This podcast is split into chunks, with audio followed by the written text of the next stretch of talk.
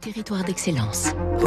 Donnons l'envie d'entreprendre au cœur des territoires avec la banque Rhône-Alpes, une banque du groupe Crédit du Nord. Et à 7h-2, Fabrice Lundi, direction l'Aude et l'Ariège pour y découvrir une PME innovante dans le bâtiment. Savez-vous que dans une maison mal isolée, jusqu'à 30% de la chaleur s'échappe par la toiture et 20% depuis les murs périphériques?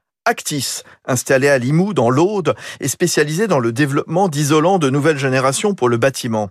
La PME, née il y a 40 ans, a inventé des isolants réflecteurs alvéolaires multicouches ou en nid d'abeilles avec de la mousse polyéthylène et une fine couche d'aluminium destinée aux maisons neuves ou en rénovation qu'on installe sous le toit ou sur la façade. Actis, qui fait figure de challenger face aux géants mondiaux des isolants, vient d'investir 30 millions dans la rénovation d'une ancienne usine textile à Villeneuve-d'Aulme dans l'Ariège.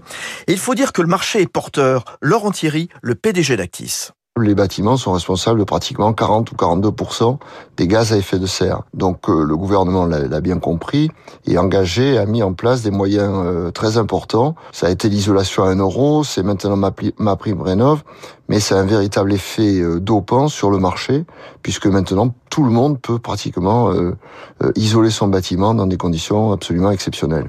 Préservation de la planète, dans sa nouvelle usine, Actis récupérera aussi les chutes de fabrication et les emballages en plastique des matériaux du bâtiment comme les housses de palette. Les isolants arrivés en fin de vie au bout de 50 ans pourront également être retraités. C'était Territoire d'excellence sur Radio Classique.